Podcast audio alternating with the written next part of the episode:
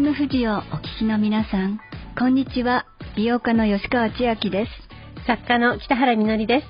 この番組は、親にも友達にもちょっと話しにくい、仕事、健康、美容に関する疑問や、モヤモヤや本音を集めて、専門家とともに、その解決のヒントを探っていこうという番組です。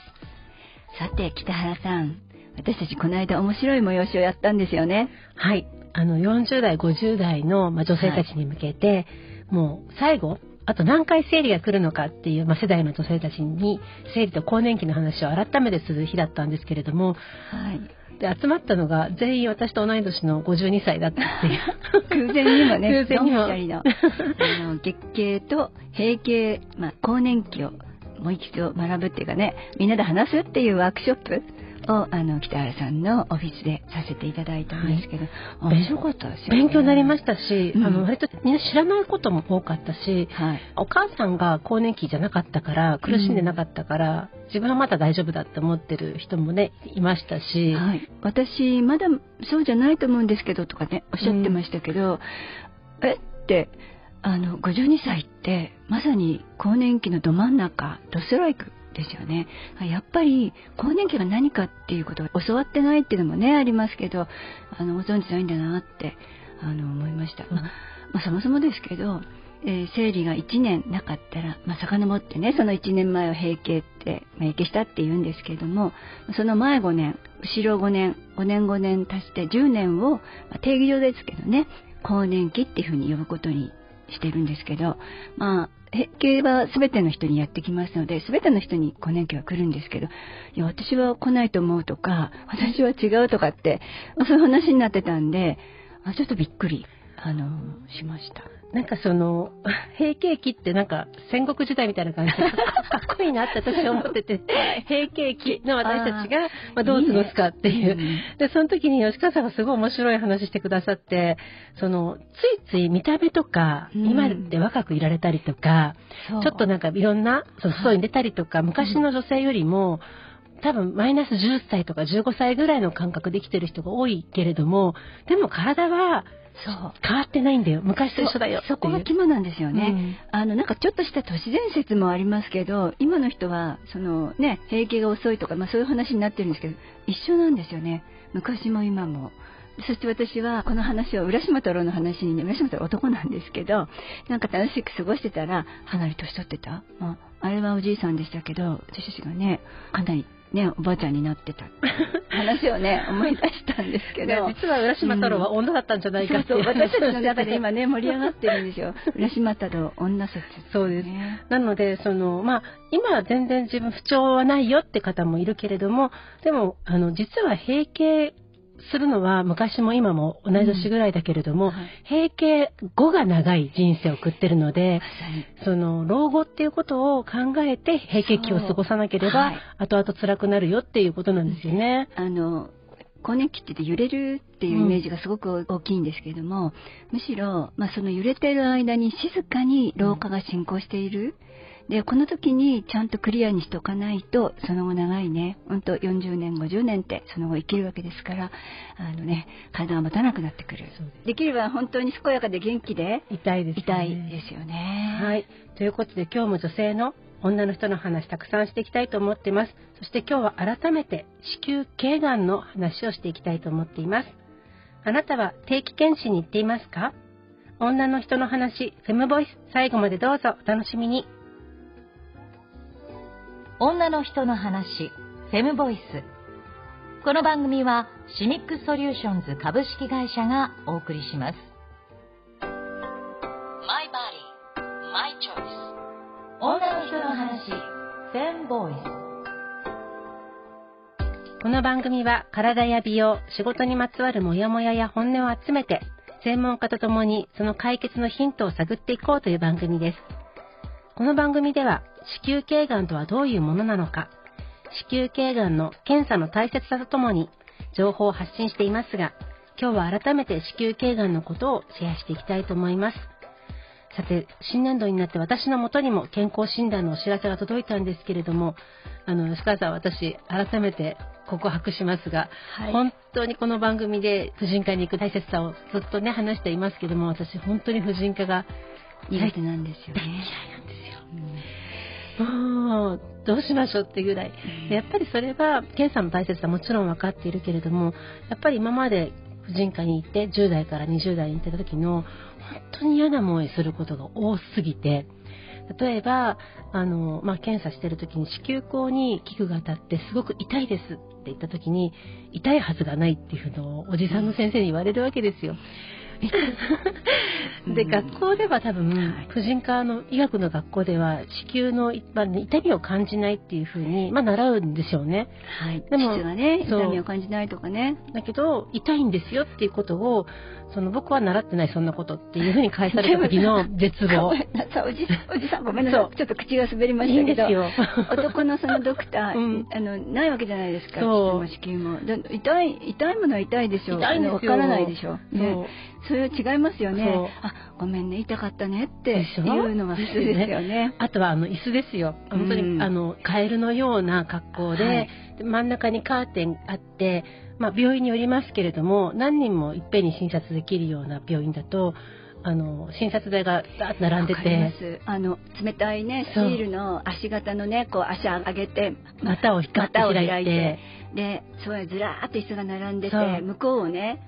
歩いてるんですよ。行き来してるんですよね。そうそうそう。何人もね。バタバタバタバタね。今もあんな様子なんですかねで私はもうそれの話は、まあ、あの20年ぐらい前の話ですけれども、今もあの椅子使ってる病院は多いですしうん。あの椅子のためにとても怖い思いする方も多い、なんか自尊心女性の自尊心傷つきますよね。そうなんですよ。正直言って。なので婦人科に行って、あのまあ、調子が悪いから行ったりとか不安があるから行ったりとか検診の健康のために行くけれども行くことで心が壊れるっていうようなそういう体験してる方多いんじゃないかなって思うんですよね。なので最近あの私の会社でアジマブックスっていう出版社をやってるんですけども韓国の女性も同じ椅子を使って診断されてて、えあの椅子がとっても嫌だっていう話から、あとはその婦人科に行ってセックスの経験ありますかってこと聞かれる項目ありますよね。性交経験とか、はいありま妊娠の可能性とか、でそれはじゃあ例えばレズビアンの女性だったらどうするのか、えこのセックスの経験っていうのはうん。どういう意味で聞かれてるのかとか、あのね 目的がわからないそう。質問ですよね。っていうともう婦人科がその時点で問診比較時点で普通の内科なら聞かれないようなことを聞かれるところででも自分のセクシャリティとか大事なプライベートなこととかどういう前提なのかっていう不安だったりとか。そうですね。なんかやっぱり医療ってあの治してやるんだ。あの治ればいいだろうっていうところがまあ言葉きついですけどありますよね。でもやっぱりそれで傷つくっていうのはそれも病気ですよね。傷つけられるっていうね。でもそうん。でそういうことをまあ話した産婦人科 MeToo って本を本出すので多分そういう思い面白いって言っちゃいけないけどね興味深い、うん。みんな同じ思いしてんだ本当におっしゃる通りです、うん。みんなねやっぱり婦人科が苦手なので検診に行ってないんですよ。ただこれはなんてある意味戦いですね。やっぱり自分の命を守らないと病気怖いですからいいお医者さん本当に見つけるのは一発で見つかるとは限らないので本当に自分が傷ついて嫌だったら変えればいいんですよ。で、大変だけど、パワーはいるけど、頑張って、まあ、一発でね、いい先生に巡り会えて信頼できたらいいけど、そうじゃなかったら、まあ、それも旅だと思って、まあ、次へ行こうかって、こんなもんかな？次へ行こうかって思って、大事なのは自分の命を守ること。ね。うん。まあ、だから患者としても本当に意識を持ってあの諦めずに先生探すことも必要だけどもやっぱ先生自身ももうちょっと患者に寄り添ったあの意識の変化をお願いしたいな。だって命のことに関わってくることなので。でもあいい先生もたくさん出てきてます、はい。やっぱり時代は変わってきてるので検診の椅子もねあのすごいピンクとかオレンジの自動のね素敵なあのスマートなやつが出てますしだからそういうことも含めて患者さんのことを考えるあの先生を選ばれるといいと思います。あのこの番組の、まあ、ホームドクターの土島先生の椅子も、あのいつもね、オレンジでねって聞きました。いいですよね。あれにちょこんと座って、お膝の上にね、バスタオルかけてもらって、で、私もいつも検診受けてますけど、一緒に先生と一つのエコーを見ながら、まあ、自分の今ね、あの、子宮の中はどうなってるとか、卵巣の状態はどうだとか、今何センチよとか、あの一緒に話しながら、観察しながら、私も自分のことに責任持たなきゃいけないので、一緒に見る。先生に任せしないで一緒に見る、まあ、こういうふうなこともできますからね。そうすると一緒になんかいい専門家を自分に身につけてるなって感じで、まあ、それはそれである意味自分の自尊心っていうかあのプライド上げてもらってると思って私は本当に感謝してます。そういう先生もね全国にたくさんいますからぜひ探してほしいなって思います。はい。北原さんのような経験をされた方も多いと思いますけれども今日は子宮頸がんについて今一度考えてみたいと思います。まずはどんな病気なのか。昨年10月にこの番組で放送したカリスマ産婦人科医医療法人社団ウィミンズ・ウィルネス女性ライフクリニック銀座新宿伊勢丹の理事長辻間瑠衣子さんのお話をお聞きください。辻間先生こんにちは。今日もよろしくお願いします。はいよろしくお願いしますあの先生のクリニックでもそうですけれども先生が代表理事を務めていらっしゃる女性医療ネットワークでも子宮頸がんワクチンの接種と検査の必要性を積極的に発信していらっしゃると思いますが、はい、今日はその子宮頸がんについてお話を伺っていきたいと思います、はい、よろしくお願い。します、はい、よろしくお願いします、まず子宮頸がんどんな病気なんでしょうか？子宮って子宮頸部と体部っていうのに分かれていて頸部っていうのは首なんですけどあの子宮ってこうあの筋肉の袋になっていてで中に、まあ、赤ちゃんが育つお部屋があるんですよね。で頸部っていうのは出口の方でちょっと筒状になっていまして、まあ、ちくわみたいなもんなんですけどね。そこの出口の先のところにできるがんが子宮頸がんです。だから膣の方から言うと膣の一番奥に子宮の入り口が見えてそこのところにあのがんができるんです。でその原因はねあのウイルスなんですよ。あの昔っていうか私が医者になった頃に子宮頸がんってウイルスで起こるらしいっていうのがあの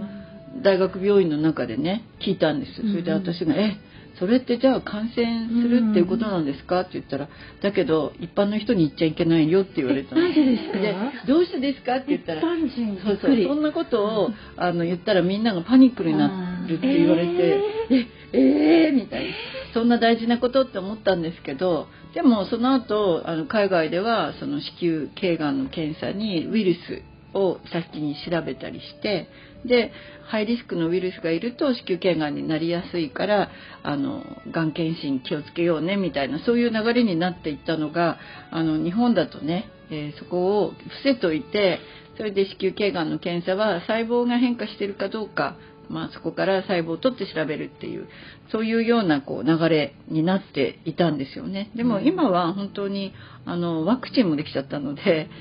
子宮頸がんになる前にそのウイルスが感染しないようにワクチンを打っていてであのウイルスが外から入ってきてもブロックできるあの免疫の力をつけておくっていうことができるんですよね。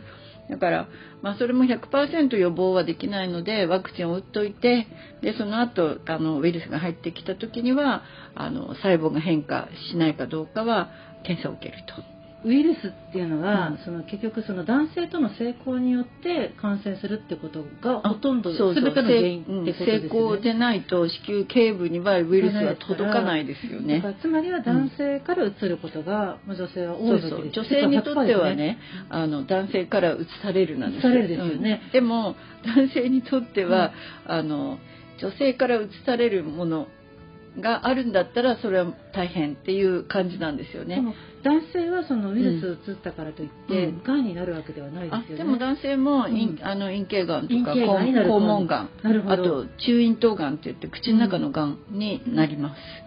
でその今はまあワクチンもできたけれども、うん、日本はすごくワクチンの接種率はとても低くて、うん、子宮頸がんの、まあ、人が増えている先進国と言われてるわけですよねそうそうそう20代30代のね子宮頸がんと全がん状態って言って、うん、その異形成という細胞が変化してまだがんになる前の状態っていうのが、まあ、数年、まあ、長くて10年っていうふうにあるんですよね。その異形成の状態で見つかるっていうこともものすごく増えてるんです。でそうすると結局がんもね、うん、あの増えるでしょ？ということで日本だけがあの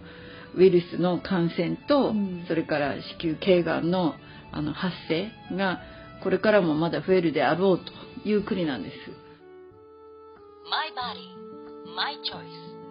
女の人の話、フェンボイス。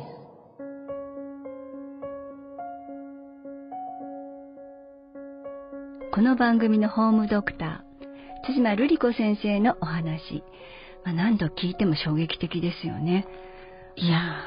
だからもう、感染の癌であるってことを言わないようにしよう。80年代に。お医者さんたちは決めたっていう、その現場に対馬先生がいらっしゃったわけですけども。ウイルス感染によってなるので、まあ、そこはどんどん広がっていく病気だよっていうことですよね。だから言っちゃダメだよってね。それが、まあ、セックスで広がるということで、はい、余計にまあ、情報が隠されてきたし、はい、知らなかった。その間にたくさんの方が、まあ、犠牲になってしまったんだなと思うと何て言ったらいいかわからない気持ちになるんですが、だからこそやっぱり今情報をねこういう情報を私たちは持ってるので、はい、正しい知識を持っていきたいなと思います。で、やっぱりちょっと復習したいなと思うんですけれども、はい、まあ、子宮頸がんの主な原因となる HPV、ヒトパピロマウイルスについて、これは、あの、まあ、性交渉によって、うん、えー、セックスによっての感染であり本当に1回の性交渉でも誰でも感染する可能性があるものなので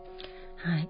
なのででも HPV ウイルスが感染したからといってがん化するわけではないので、なので事前の、まあ、検査が必要。はい、ただ、HPV ウイルス感染した後に治す薬がまだないので、うん、とにかくまあ検診をしていくっていうことが本当に大事だっていうふうに言われてるわけですよね。はい。あの、早期でね、発見できれば手術できますし、うん、まあ、ちゃんと治療できるがんですのでね、うん、あの、大丈夫ですよ。ちゃんと検診をちゃんと受けていただくってことが非常にあの重要だと思います。それであのゆっくり進んでいくってことはもう反対に言うと例えば、えー、妊娠して、えー、産婦人科に行って、まあ、妊娠おめでとうってことになったでその時に、えー、がんが見つかるなんかってこともあるわけですよね。もう最近のあの話ではありえないなというふうに思っていてもずっと以前の、まあ、いくつ戻りついくつ戻りつしながらゆっくりゆっくり、まあ、体の中であの癌に向かって進行していってまさか癌が見つかるなんてことがあるわけですよね。だから、あの、変に思い込みとか過信とかしないで、えー、毎年、子宮頸がんのまず検診を受けてほしいなっていうふうに思っています。で、今、もう自治体でも本当に20歳過ぎましたら、ちゃんと検診ができるようにセットされてくれていますのでね、ぜひ、もう絶対に、えー、子宮頸がん検診受けてください。お願いします。はい、それでは曲の後にさらに HPV ワクチンの話をしていきたいと思います。My body, my choice. 女の人の話、フェンボイス。女の人の話、フェムボイス。吉川千明と北原みのりがお届けしています。ではここでシミックソリューションズの Z 世代の若手社員がレポーターを務める若手社員レポートのコーナーに行きましょう。今日のレポーターは篠原真央さんです。リスナーの皆さん、北原さん、吉川さん、こんにちは。現役若手社員レポート、レポーターの篠原です。今回は接種する側目線の子宮頸がんワクチンについてお話しさせていただきます。私は高校生の時に子宮頸がんワクチンを接種しましたが周りの友人は副反応が怖くてなかなか打てないという子が大勢いましたし両親が接種に反対していて打てないという友人もいました。当時の私はまだ子宮頸がんとは何か子宮頸がんワクチンとは何かをよく知らないまま母の勧めで接種しましたが正しい情報がない中で打つのは確かに怖いなと思います。SNS が普及してから様々な情報が飛び交うようになりましたが2018年の厚生労働省の調査によるとワクチン接種の対象者のうち予防接種を受けることは大事であると考える人は80%を超える一方子宮頸がんワクチンについてはわからないことが多いため決めかねているが45%とあり当事者である10代の女性が情報を得るのはまだまだ課題がありそうです。またワクチンについての情報はどこから欲しいかという質問に対してワクチン接種対象者の回答は学校が41%と最も多いという結果となりました。学生時代は学校で過ごすことが多いのでやはり学校で教えるということは効果が大きいと思います。子宮頸がんワクチンに限らずワクチンを接種する本人が信頼できる情報を確認し自分の意思で行動できる社会になってほしいと思いました。以上現役若手社員レポートでした。篠原真央さん、ありがとうございました。北原さん、いかがでした？はい。あの、まあ、子宮頸がんワクチン、打った方がいいなって思ってる方も多いですし、実際海外ですと、ワクチンの接種率が高まることによって、で、もう女性だけじゃなくて男性も受けることによって、子宮頸がんがもう過去のがんになってきているっていう実態があるんですけれども、日本だとやっぱり今ね、篠原さんがおっしゃっていただいたように、ちょっと怖いって思ってる方、すごく多いと思うんです。うん。まあ、残念だなっていうことが残念だなって思いました。いや、私、2002年にオーストラリアに、まあ、研修に行ったことがあるんですけど、はい、メルボルンに。でその時にあの女性の健康のことを、あの、トータルで学んだ時に、本当にもうオーストラリアでは、みんなワクチン打っていて、2002年の時ももうすでにそうだったんですよ。でも今、日本はどうだってなると、いや、まずいなーって、ますます広げちゃってる。そしてこれは実は男の子、女の子、まあ男の子、女の子のペアだけじゃないですけど、一緒に感染してるんですね。行ったり来たり行ったり来たりで。まあこれは、まあ広がる一方ですよね。本当に怖くなってしまいます。うん実際にあの、まあ、日本だとワクチンを、はい、あの公費で受けられるような、まあ、状況になった後にあの副反応のことが、まあ、社会問題になったかと思うんですよね。でその情報であのとても怖いって思ってらっしゃる篠原さんの世代だと思うんですけれども。でここで一回改めて申し上げなきゃいけないのは、まあ、確かにそういうことがありましたよね。でそれは確かなことなんですけどそれと、えー、副反応と言われたものはいわゆる子宮頸がんワクチンとの因果関係はなかったってことをとても丁寧に、えー、調査をしました。調査したのは、うん、確かあの名古屋名古屋、うん、はい、名古屋スタディっていうふうに言われてますので、検索していただくと出てきますのでね、ご覧になってください。それから、厚生労働省のホームページにも出ていますので、あの、よく読んでいただくといいと思います。うん、はい。はい。えっと、今、あの、定期的な接種を受ける対象者というのが、2023年度に小学校6年生から高校1年生の相当の女の子、まあ、日本は女の子だけなんですけれども、はいうん、なので、今年ね、小学校6年生から高校1年生までの女子が、えー、その対象になります。HPV ワクチンは、その種類や接種時の年齢によって2回から3回の接種が必要になることもありますけれども、対象者の方は公費で、まあ、無料で受けられるので、はい、この時のタイミングでね。ぜひ、うん、あの、打っていただきたいと思います。これ、あの、まあ、お金の話して申し訳ないですけど、自費で受けると結構お金かかります。うん、ですので、公費でできるうちにもぜひやっていただきたいと思いますし、はい、そうですね、キャプチアップ接種対象者っていうのもあって、えー、それは1997年の4月2日から2006年4月1日生まれの方なんですね。なので、えっと、1997年の4月から、えー、2006年4月1日生まれの方までは、えー、キャッチアップで、公費で2025年3月末まであの接種できるということです。よかったです。公費で受けられるっていう世代の方には、まあ、お母さんも一緒にあの考えていただけるようなきっかけになればいいかなと思います。はい、学校でね、ぜひあのこういうあの教育をきちんとやってほしいなって。月経もそうですし、ワクチンもそうですし、まあ、女性が女性の一生の健康ってことをしっかりとあの学校で教えてもらえるようになるといいなっていうふうに思います。My body, my choice. 女の人の話、フェンボイス。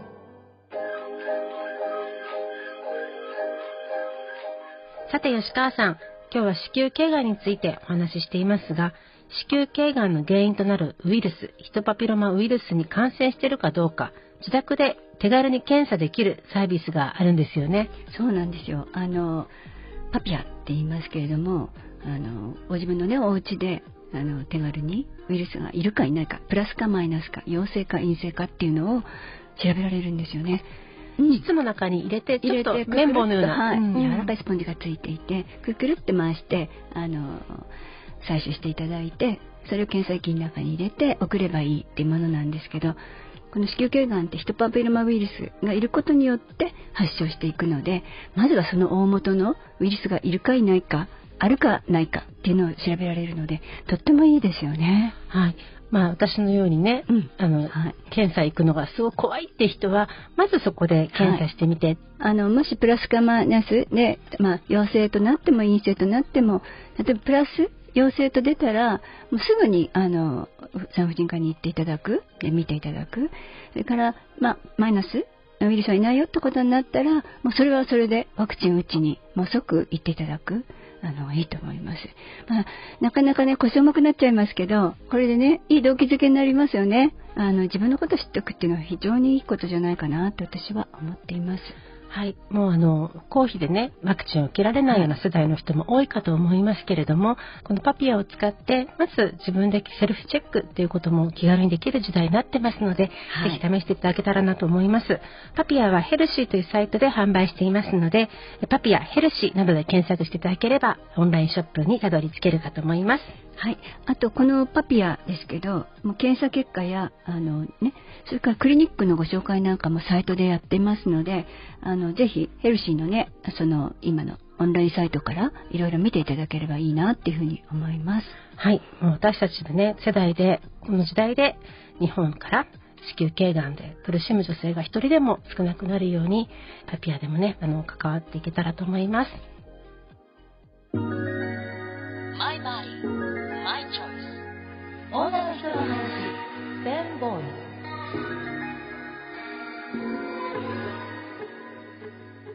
女の人の話フェムボイスあなたの声を聞かせてください。メッセージは FM 富士のホームページにある番組ページから送ることができます。そしてツイッターでも参加してください。ハッシュタグに全部ひらがなでフェムボイスとつけて投稿してくださいね。この番組は Spotify や Apple Podcast でも配信しています。FM 富士の番組ページにリンクも貼っていますので、そこから聞いてください。あの、実は4月に書いた記事なんですけれども、ちょうど今日話したようなこと、えー、子宮頸がんとか子宮、そして体がんと卵巣がん、そういうあの婦人科系の検診について、えー、私が書いていますので、えー、集英社のオンラインサイトアワーエイジ、え吉川千秋アワーエイジって検索していただきますと出ますので、ちゃんといいこと書いてますので読んでみてください。私も一つ、アジマブックスという出版社やってるんですけれども、あの、韓国のレズビアンの女性たちが中心となって、産婦人科に対してのモヤモヤした気持ちを、まあ、集めた声、もう産婦人科 MeToo っていう本があるんですけど、これ6月5日発売になります。産婦人科 MeToo 出てきますね。はい。ということで、あの、まあ、私たちの MeToo 女の人の話、もっともっと聞いていきたいです。女の人の話、フェムボイス。それではまた来週。お相手は北原みのりと、吉川千秋でした。女の人の話、フェムボイス。この番組はシミックソリューションズ株式会社がお送りしました。